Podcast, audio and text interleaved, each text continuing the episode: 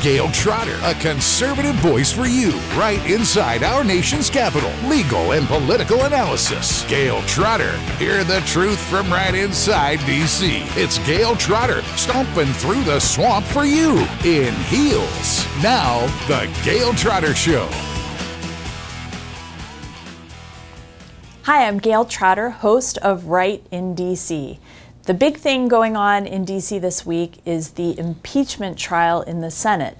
Last week, we saw the Democrat managers present their case to the assembled senators who were only allowed to have water or milk, which was added in the 1960s to have milk instead of just water, which is very interesting and shows you what an odd institution the Senate is. This week, we have the reply from President Trump's lawyers, and we could go into all of the mind numbing details about this impeachment trial, but I think it's more important to look at it from the 10,000 feet view of the impeachment trial. It's so important for everyone to realize that this is the only partisan impeachment of an American president in American history. Not a single Republican in the House voted for the impeachment articles. That's even the case in districts that are not as uh, deep red as some of the other districts, and where there's a lot of pressure on Republicans to go along with the Democrats. But not a single Republican voted in favor of the impeachment articles. You might remember that the Democrats started this effort before President Trump was even inaugurated. There was talk of impeaching President Trump. The Democrats and the swamp creatures were so upset that Donald Trump beat the inevitable Hillary Clinton that they started thinking everything possible in their power to try and remove him from office. They didn't want to wait to the 2020 election where then they would have to make their appeal to the American people. They wanted to try and use this political tool in the Constitution to try and remove President Trump from office.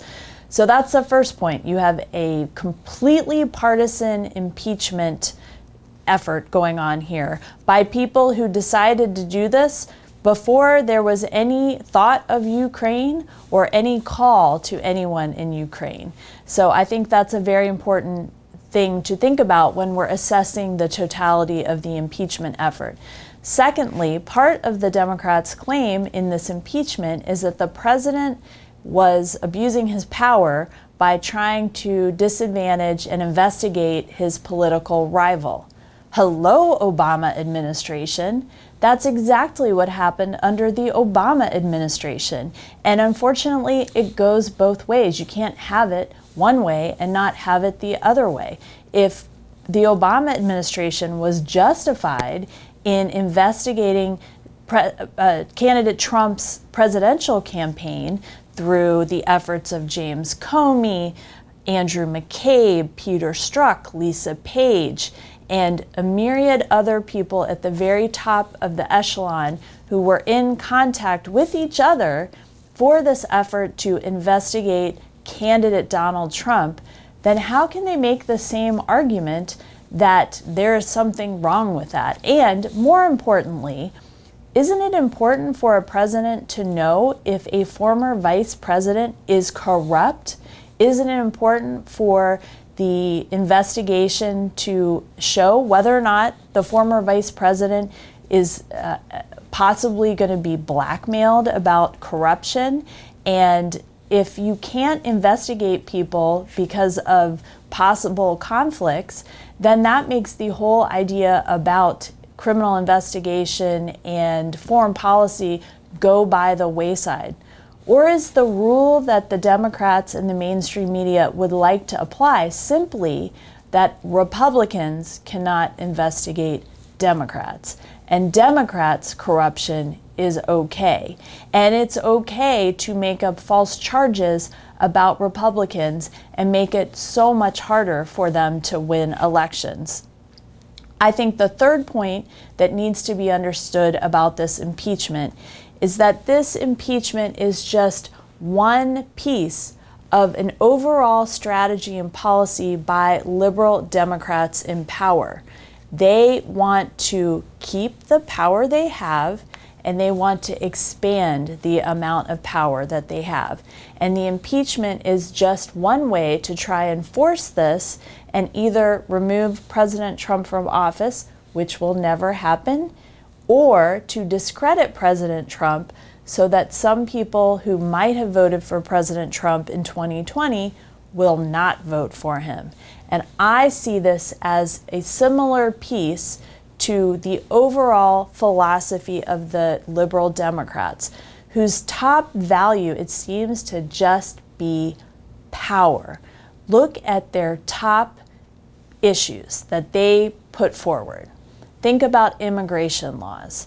They want more power. They want more American citizens who are more likely to vote for Democrats.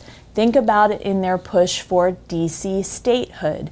We saw a, an article released by Harvard University in, the, in recent weeks talking about wanting to make DC into 127 the districts, the neighborhoods in the District of Columbia into states so that the Democrats could dismantle the Electoral College, which is what protects the rest of the country from being ruled by liberal elites in California and in New York, New York City, on the by, on the coast. And so when you think about these policy issues that are put forward by the Democrats, like immigration law, like DC statehood, and any effort by the Democrats to centralize power in the federal government, particularly in agencies with rulemaking instead of actual legislation passed by the Congress, it's all an effort to increase Democrats' power at the expense of the American people and at the expense of the Constitution.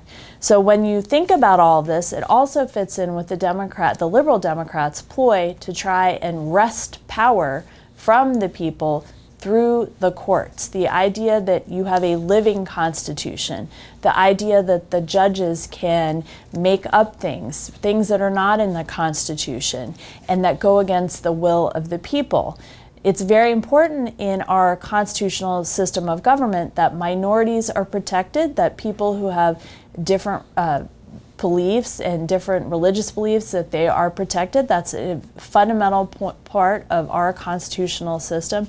But Democrats would, liberal Democrats, would like to wrest that power away and use it for their own purposes. So when we're looking at this impeachment sham trial from 10,000 feet, just remember that this is all an effort of Democrats to take the power away from you and to keep it for themselves, to conserve it for themselves, and to expand their power. And it's also an effort to avoid um, any challenge in the 2020 presidential election. And it's something that Democrats should not be allowed to succeed in. This is Gail Trotter, and you're right in D.C.